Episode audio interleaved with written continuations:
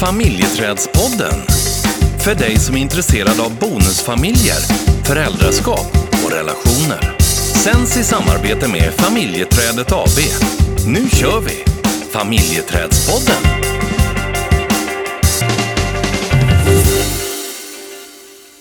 Idag Stina kommer det bli oerhört spännande. Ja, Jag är superglad för att idag har vi en gäst med oss. Mm. Och det är ingen vilken gäst som helst. Nej, för eh, det här är, vi har bjudit in Hanna Samselius, eh, socionom och eh, doktor i sociologi. Ehm, och eh, välkommen till familjeträdspodden Hanna. Ja, men tack så mycket. J- Jätteroligt att få bli inbjuden till er fina podd. Tack. Ja, det ska bli jättekul att ha ett samtal med dig här. Ja. Det händer ju väldigt mycket saker omkring dig nu har vi förstått.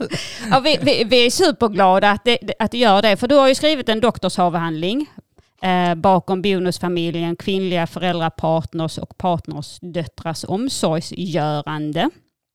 Ja, Ja, eh, och jag tänker så här att du och jag träffades ju faktiskt, eh, jag kollade upp det eh, i oktober 2018 hos eh, Malou efter tio. ja det gjorde vi. Det, det, det minns jag mycket väl. Ja precis. Och, och då höll du ju faktiskt på att skriva av, eh, på avhandlingen. Och Då jag, hade jag precis börjat. mm, Eh, och jag hade egentligen inga resultat än så länge att prata om. Utan då pratade jag mer om vad tidigare forskning hade visat. precis. Men då var jag i startgroparna för att börja påbörja mitt avhandlingsarbete. Ja. ja, för det var ju en vecka när de hade tema bonusfamiljen och vi var där när det var, handlade om bonusmammor. Ja, precis. Mm. Ja. Så det, det är kul att du är här nu så vi, att, och vi har ju följt dig. Ja, tack. Jag har följt er också. Ja, det är bra. Men om du skulle berätta kort om dig själv. Vem är Hanna Samselius? Ja, eh, men jag är ju socionom eh, och så, så disputerade jag då med den här eh, avhandlingen under våren. Om jag ska berätta någonting om mig själv så kan jag berätta att jag allra Alltså in, det, det första som fick mig att intressera mig för det här med eh, bonusfamiljer och bonusmammor det var när jag nu är det ganska många år sedan men jag blev ju själv bonusmamma och då tyckte jag att det var så spännande det här. Eller att, jag, jag, jag tyckte att det var... Jag slogs av att det kändes väldigt otydligt vad jag förväntades göra i rollen som bonusmamma. Vilket ansvar jag förväntades ta, vad jag kunde, om jag var jag en bonusmamma eller var jag pappas partner och vad fick man kalla sig och så vidare. Jag blev jättenyfiken på vad gör, hur ser andra på de här relationerna? Hur gör andra? Och hur, hur ser de ut över tid? Och, eh, så det var ju, så började jag intressera mig för det här med bonusfamiljer. Och sen skrev jag en magisteruppsats i socialt arbete om bonusmammor. Och sen har det här då, eh, intresset utvecklats till att jag har då skrivit en avhandling om eh, ja, omsorg mellan generationer i, i bonusfamiljer. Mm. Och det är en jättespännande avhandling att läsa. Och jag känner ju igen jättemycket utifrån komplexiteten som du beskriver och som intervjupersonerna också beskriver kring omsorg och ehm, ja, de här olika när man visar omsorg och inte. Ehm, Det är, det är väldigt spännande att höra också hur ni, ni som jobbar så mycket med bonusfamiljer, hur, hur, ja, hur, hur, man, hur man läser avhandlingen då. ja, precis. Mm. Ja. Hade- du någon framför dig när du gjorde det här arbetet? Någon, någon målgrupp, det, det, det, här är, det är de här jag riktar mig till eller så? Eller hur funkar det när man bestämmer sig för att göra en sån här avhandling? Mm. Ja, nej, det kan, det kan jag nog inte säga att jag hade en särskilt, särskild målgrupp eh, på det sättet. Eh, utan mm, jag har mer tänkt det som att beskriva liksom att, att det handlar om att beskriva samhällsstrukturer som Mm. eller att, för, att förstå det här förväntningarna på bonusmammors eh, omsorg. Men också, men det, och ja, jag skulle säga det handlar ju, som sagt avhandlingen handlar ju om omsorg mellan generationerna. Så jag har ju jag kan, ja, men det jag har gjort, om jag ska berätta det, alltså, har jag alltså intervjuat både eh, bonusmammor och bonusdöttrar eh, som jag har fått berätta om hur de här relationerna sett ut från att de inleddes när bonusdöttrarna var små och hur de har sett ut fram tills att bonusdöttrarna har fått eh, egna barn. Mm. Eh, och jag har tittat på hur, liksom, vad, ja, men, ja, men hur, hur, har, hur har omsorgen sett ut men framförallt också hur, vad, liksom, vilka förväntningar finns det på omsorgen och vad, hur, beskrivs, hur beskrivs den goda omsorgen. Ja. Ja, för jag, läste, alltså, jag läste det någonstans, just det här, brist på omsorg är brist på kärlek. Mm. Samtidigt som man också mm, liksom ser att eh, om det blev för mycket omsorg eller att man önskade att föräldern skulle göra omsorgen, att det är liksom det är just den där komplexiteten återigen som, som blir så otroligt tydlig. Ja. Så den är, den är äh, äh, och Eh, att man någonstans att om man hjälps åt med städning då, då ses det som ett tecken på att man är som en familj samtidigt som man också ser att eh, om bonusmamman sa till sin bonusdotter att tömma diskmaskinen så blev det ett minne som satt kvar i, liksom i en, i en eh, om man nu ska säga negativ känsla. Mm. Så det är ju hela mm. tiden här, liksom, att ge omsorg och att inte ge omsorg. Ja, Nej, men väldigt, alltså, det var väldigt, väldigt, väldigt tydligt om man tittar på både bonusmammornas berättelse och bonusdöttrarnas berättelse just där. Eh, alltså förväntningarna på att å ena sidan, alltså den goda omsorgen beskrevs som att man ska behandla barn som, eh, som sina egna barn. Man ska inte göra skillnad mellan bonusbarn och eh, egna barn. Mm. Eh, samtidigt som det fanns väldigt eh, ja, men det här att man, man förväntades inte, en bra bonusmamma förväntades inte gå in och eh, sätta gränser eller fatta beslut. Eh, så ändå så fanns det samtidigt väldigt olika förväntningar på omsorgen i alla fall. Mm, precis. Och det är ju också det, tänker jag, som, som gör att det kan vara svårt att vara bonusmamma. Och det är också svårt att vara bonusdotter ibland såklart. Men, men just det här som du var inne på från början i din roll, att ja, men vad är det som förväntas av mig när jag går in i, liksom i en relation där det finns barn sedan tidigare? Ja, och sen också det här att när du, när man, om du väntar ditt, eh, ditt, ditt, om du väntar ett eget barn så finns det så mycket nätverk runt omkring. Eller man går på kanske träffar hos eh, på barnavårdscentralen, man kanske går i föräldragrupp. Och, eh, alltså det finns, man träffar andra föräldrar i liknande situationer men det naturliga nätverket finns inte på samma sätt. Eller natur, ja, man, får, man har inte samma ja, men inte samma kontakt, äh, nätverk med andra som är i samma situation och bollar de här frågorna med mm. som bonusförälder. Nej, och det hör vi ofta just det här att jag har ingen i min omgivning som, som lever i bonusfamilj så att jag, jag har ingen att prata med. Eh, och så istället blir det en tystnadskultur. Ja, så att, eh, ja nej, men det är ju... Mm. Mm. mm. Men vad skulle du säga är de viktigaste upptäckterna du gjorde under den här avhandlingen? Mm. Jag tänker att det... Ja, men, någonting som jag tycker är viktigt att bonusfamiljer beskrivs ofta som ett tecken på, eller att det här att barn idag bor mer med sina fäder efter en separation än vad man har gjort eh, under tidigare generationer. Eh, eh att växelvis boende har kommit att bli den nya normen i Eh, efter en separation i Sverige. Det förknippas väldigt ofta med att den svenska jämställdheten. Ehm, och, men att jag kan se att det här växelvisa boendet, det behöver inte, med nödvändig, alltså det behöver inte nödvändigtvis innebära att eh, omsorgen eh, delas på, på, ett lika sätt mellan mödrarna och fäderna. Utan det kan också vara så att, den här, att bonusmamman gör en stor del av det här könstraditionella eh, omsorgsarbetet. Ibland kunde det till och med framstå som att de huvudsakliga personerna som delade på omsorgen var eh, den egna mamman och bonusmamman. Mm. Och det... Så det tänker jag var... Ja. Mm. En viktig... Det till, ja, det tänker jag är ett viktigt eh, resultat mm. tillsammans med det här med att, eh, att förväntningarna tycktes vara så, eh, så motstridiga. Mm.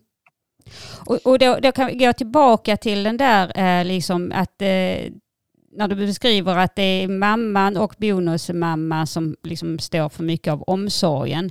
Eh, och just förväntningarna på att man ska göra det. Men samtidigt så ska man inte, man ska inte, man ska ta ett stort ansvar men man ska inte ta för mycket ansvar. Man ska ja, stå för omsorgen men inte man för mycket. Man måste vara, vara, lite försiktig där så att, man inte, så här, att de inte gör, äh, överskrider vad som anses vara den egna mammans omsorgsansvar. Mm. Mm. Men ändå förväntas det att du ska ta det ansvaret ändå? Ja, mm. det är där tänk, tänker mm. det som blir mm. så komplext. Ja, eh, och sen tänker jag också det som också någonting viktigt är att eh, det är ofta, men eh, att den här bonusmamman hon förväntades ofta göra en stor del av, eller hon gjorde också, i de allra flesta berättelser så tog hon huvudansvar för hushållsarbetet. Eh, kanske planering och inköp av kläder och presenter. Och, eh, hon förväntades bidra till olika kostnader på samma sätt som för sina egna barn. Eh, ofta tog bonusmammorna ansvar för att organisera familjelivet och att de förväntas hålla samman familjen och uppmärksamma barnens omsorgsbehov och visa intresse. Eh, samtidigt som det här omsorgsarbetet var väldigt otydligt, ganska osynligt i berättelserna. Mm. Jag, kunde, jag kunde fråga en bonusdotter till exempel, hur, eh, ja, men vem tog hand om dig när du var liten? Mm. Eh, eller ja, under din uppväxt. Och då kunde hon berätta att ja, men det var ju bara min pappa eller det var 100 procent pappa. Mm. Eh, samtidigt som frågar jag vidare där, frågar jag men vad, vad, gjorde, vad gjorde han och vad gjorde hon?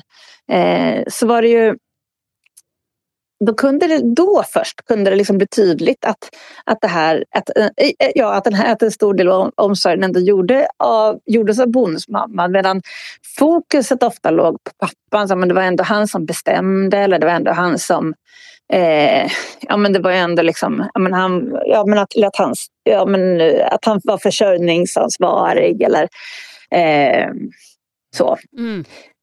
Och, och, det, är ju, det är ju lite intressant det du säger, eller det är väldigt intressant för att det är just att när man inte, man ser inte det, men precis som när du gör dem, när du djupintervjuar då börjar det bli synligt. Men om det inte fanns en omsorg, då är det väldigt synligt.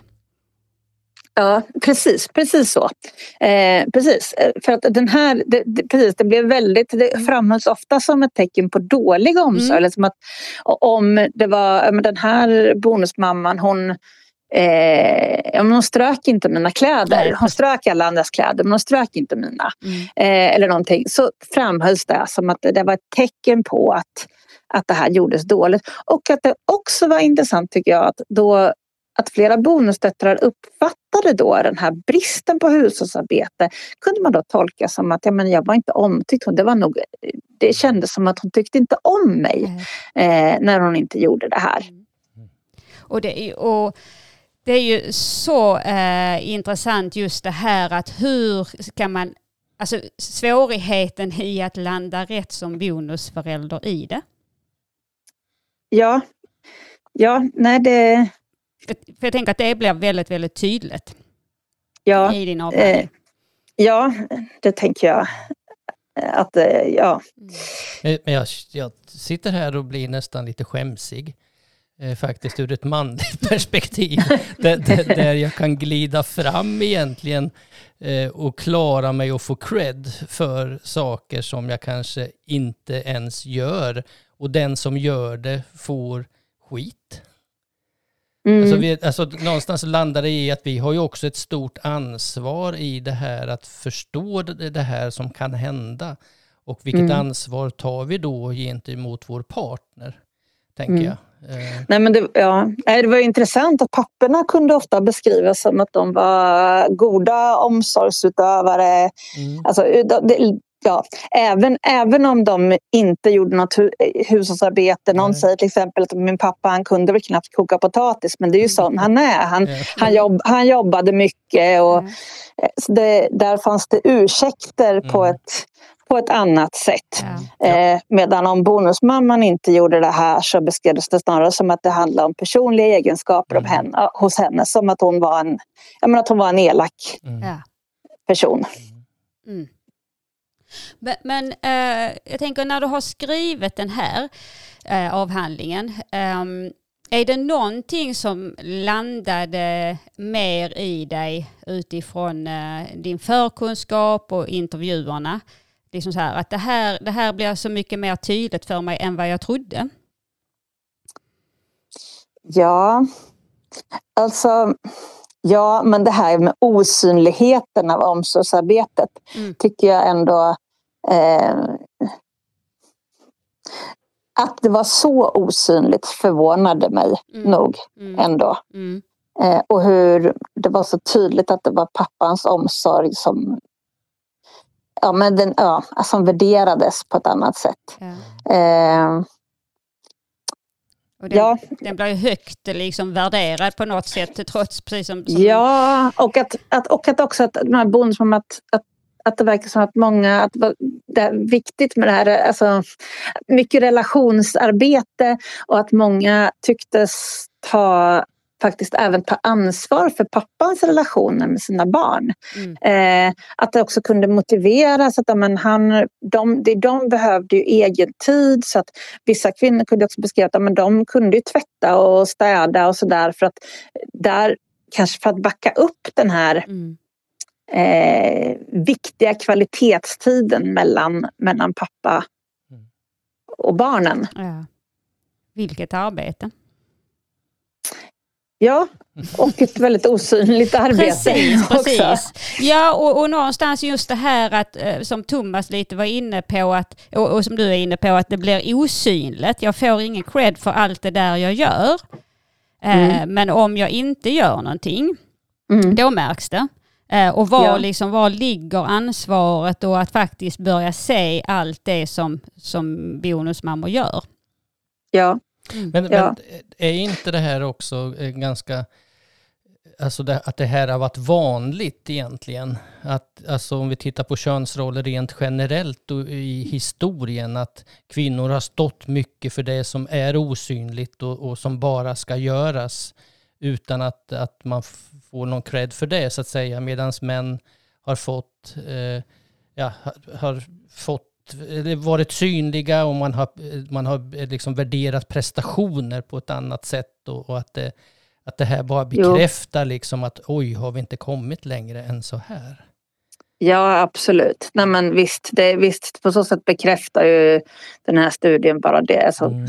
Tidigare mönster som, Mm. För kvinnor som mäns omsorg. Samtidigt tänker jag att det ändå är extra spännande att det ser ut så här. Eller ex, extra, eh, jag vet inte, anmärkningsvärt om man ska säga. Mm.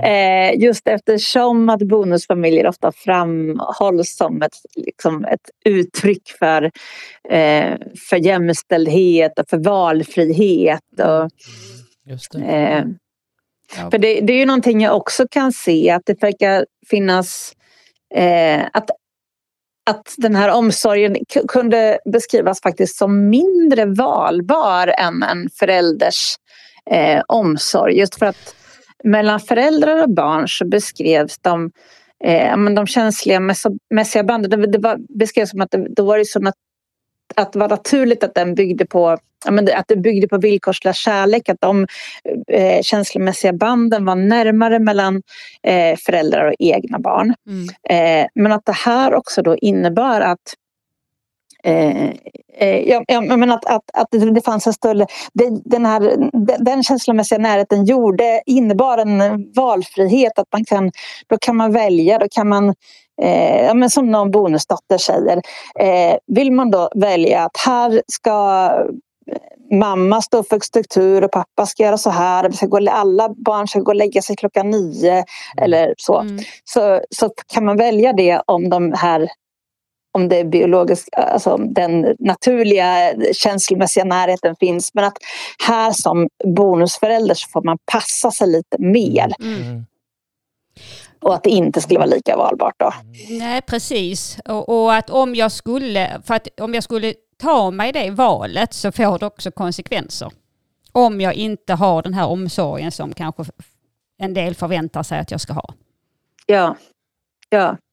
För att det, den, blir, den är ju inte helt, valfriheten är ju också i, i någon form av en förväntan. Så, den är ju inte så det är inte så mycket frihet i valet faktiskt. Nej. För Nej. Du inte, alltså känslan av att om jag inte har den här så, omsorgen så eh, blir det konsekvenser i familjen. Ja. Utifrån brist på så- omsorg, brist på kärlek. Ja, ja nej men eh, precis.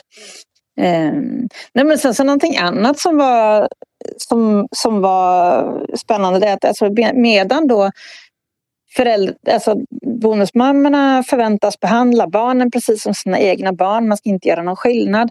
Men sen när man tittar också på hur, hur ser man då på bonusmamman när hon blir äldre, åldras, Mm. om hon blir sjuk. Hur, hur resonerar bonusdöttrarna då om att hjälpa henne på äldre dagar. Och här, det var jättespännande för här stod det som självklart eh, närmast naturligt att här gjorde man skillnad på en bonusmamma och en egen mamma. Eh, och det var även det som det speglades både i, bo, i bonusdöttrarnas berättelse om hur de tänkte kring att hjälpa henne på äldre dagar men också bonusmammorna när de pratade om, sina, om förväntningarna på sina bonusdöttrar. Att det fanns inte alls samma förväntningar eh, på omsorg åt det hållet. Nej, precis. Och det spelade ingen roll vilken relation man hade haft under eh, uppväxten och så, eh, utan att, att det inte fanns samma förväntningar tycktes vara oberoende av Mm. vilken relation man hade haft. mm, Däremot så fanns det ju de bonusdöttrar som sa att jo men jag, jag skulle nog ändå välja att hjälpa henne om jag, ja, men om jag hade tid eller jo, hon har ändå gjort så mycket för mig så att jag skulle vilja göra det. Men att det verkar ändå väldigt tydligt att i första hand så hade de en egen mamma mm, eh, eventuellt Mm. eh, att, eh, att ta hand om och att den, det ansvaret var större och mer naturligt. Mm. Eh, flera resonerade som att ja, men deras, ja, men deras liksom omsorgskvot liksom redan var som uppfylld av att de kanske hade en egen mamma att ta hand om. mm. Och, och, och det som eh, också står just det här, tänker jag när man pratar om då när de har vuxna barn och man får, eh, om man nu ska bonusbarnbarn. Just den Ja. förväntan att man skulle fortsätta ha den där omsorgen även när det gällde bonusbarnbarnen. Ja, men, ja, det tyckte jag var jättespännande också. Eh, att intresset för de egna barnen tycktes helt avgörande för hur bonusdöttrarna såg på den vuxna relationen. Mm. Eh, och att, ja, men att hon skulle vara intresserad och sen att det fanns också att det fanns väldigt, ganska stora förväntningar på eh, bonusmammans hjälp. Att hon skulle kunna... Att hon, ja, men, att bonusbarn, barn, eller par- bonusdöttrarnas barn, bonusdöttrarna såg ofta sina egna barn, att möjligheten att ta hand om dem såg som ett erbjudande som de gav till bonusmamman. Mm. Att, som, som att de, eh, det var ett förtroende eh, de gav henne att Mm. få ta hand om deras barn. Mm. Eh, och var hon inte intresserad av det så kunde det påverka relationen Precis. negativt i de vuxna eh, relationerna. Eh, nej, men att de här könade förväntningarna, att de var så fortsatt så tydliga även i de vuxna relationerna. Mm. Och att också det här att, ja, men, att bonusmamman kanske då, är- hon, hon som förväntas anordna eh, högtider. Hon hade fortfarande, det, det lades fortfarande eh, jag menar, det fanns tydligen en stark förväntan på henne att hon skulle bidra till att inkludera bonusdöttrarna i familjen i vuxen ålder. Att hon skulle höra av sig. Till och med här kunde det, kunde det beskrivas som att ja, men pappa är inte så bra på att höra av sig. Han, han, ja, men han är inte bra på det där att prata i telefon eller så. Och återigen så blev det då att men det är bonusmamman däremot. Hon förväntas kunna det här. Hon förväntas ha bättre kompetens kring eh, det här med att hålla kontakt, att uh, bjuda in på middagar eh, och så vidare. Mm. Vilken, vilken stor förväntan det finns, eller så här, eh, omfattande förväntan kan man säga, på olika delar. Ja, det får man väl verkligen säga. Mm. Ja, det är inte konstigt, tänker jag ibland, att eh, Eh, eller rätt så ofta att det också är en hög grad av stress, att man liksom någonstans, för att det är svårt det här att hela tiden känna in och känna av den här omsorgen och att man ska liksom vara på ett visst sätt för att också, om vi tänker att tillhöra. Ja, och det här, ja.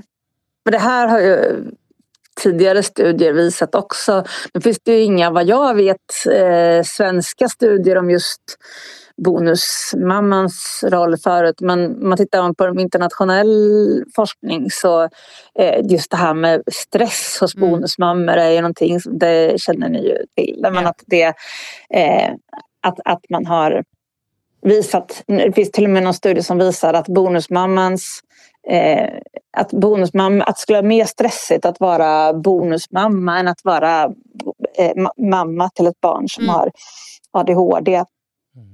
Precis. Till exempel. Mm. Ja, och vi möter det i, eh, det är nästan alltid att det finns eh, stress med i, i bonusfamiljen.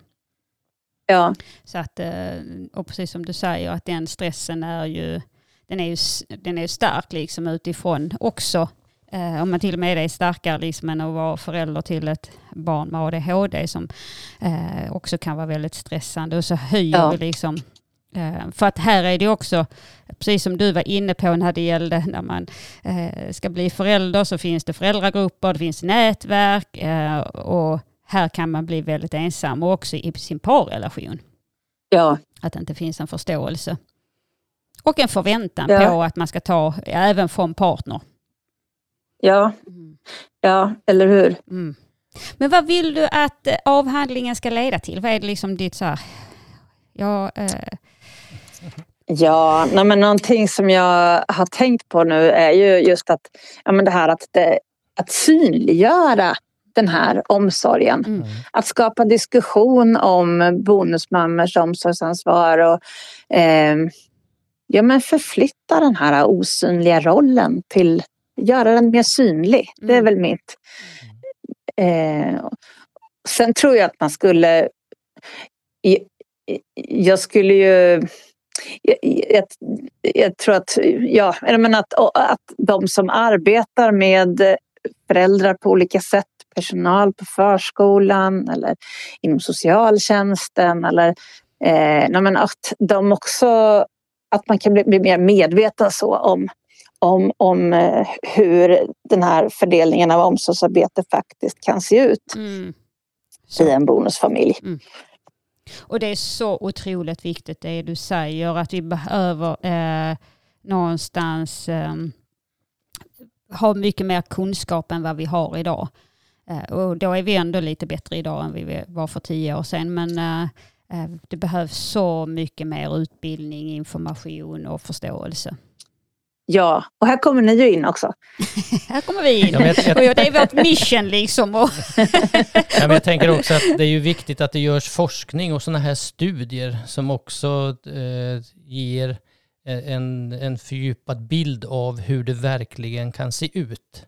Och att, ja. Att, ja, och att det är en studie som är under många år och, och ehm, eh, i, i ett, ja, att, att det finns olika Eh, ett, eh, alltså vi jobbar med verkligheten, vi jobbar med historier och, och, det är ju ingen forskning utan vi pratar om det utifrån det. Och sen pratar ja. du om det utifrån en studie. Mm. Ja, en, en, en, och det är ju jäkligt viktigt att vi, precis som du är inne på också handlar det här att vi, att vi får synliggöra det här på många olika sätt. Så, ja, ja. Precis så. Och ibland kan ju forskning liksom handla om att mycket belägga det. Men ni, ni har sett mycket det här, ni, precis, ni, ni som jobbar med bonusfamiljer och så. Men ibland kan det ju... Eh, ja, så all, alla, jag vet inte, resultaten som jag kommer fram till kanske inte är så förvånande för er del. Men då, nej, alltså det, är ju, det är det vi ser, men eh, jag tänker att den här avhandlingen är så otroligt viktig. För att vi, vi, är, vi jobbar ju liksom med, med enskilda familjer och vi utbildar och föreläser och så, men, men man kan också liksom ta den här studien och avhandlingen, liksom så här, det här mm. är också, eh, precis som Thomas sa, det är under flera år som du har gjort de här intervjuerna, mm. gjort det här arbetet. Det finns liksom en substans i det som som du har kommit fram till. Eh, så jag tänker i kombination med det så vi är så otroligt glada att du har gjort den. Eh, ja, tack. För att det, den kommer att göra skillnad. Ja men tack. Mm. Det, det, det kan vi väl eh, hoppas tillsammans. Ja. Absolut.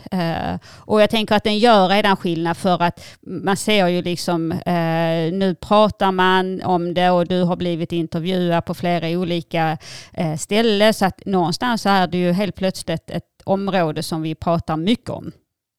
Det verkar ha funnits ett, ett behov eh, just eftersom att det uppenbarligen har väckt Ja, mm. det har uppenbarligen väckt intresse. Ja, precis. Ja. Och, och skulle man titta, det är ju 2018 var du och jag hos Malou eh, och sen har ja. det faktiskt varit rätt så tyst från ja, medias... Visst har det. Ja, ja precis. Det. ja, precis. Ja. Så från medias sida från, under de här eh, fem åren. Så att eh, eh, vi är glada att det liksom kommer igång igen. Ja, jag tycker att du är en dörröppnare i allra högsta grad faktiskt. Att upp, öppna upp för diskussioner och, och, nu ser vi ju att media är intresserade av din forskning. Och bonusfamiljer. Ja. Så det... ja, nej, men vad, vad, roligt att höra att ni, att ni, ser, att ni läser det så. Mm. Absolut. Ja, herregud. Ja. Men vi, vi är jättetacksamma att du äh, ville vara med oss i, i eh, podden. Och Tack så jättemycket för att jag blev inbjuden. Ja, och vi, vi lär ju ses och höras igen. Vi är ju det... intresserade av samma område och brinner för det. Så att vi kanske knackar, ja, det är vi verkligen. Ja, vi kanske knackar på dörren igen. Ja, absolut. Det är ni så välkomna att göra. Ja. Så. Men då önskar vi dig en fortsatt fin dag, Hanna. Ja, det gör vi. Tack detsamma. Ja, tack. Och, och tack för ditt fina arbete. Tack. Ha det bra. Detsamma. Hej, hej. Hej då. Hej.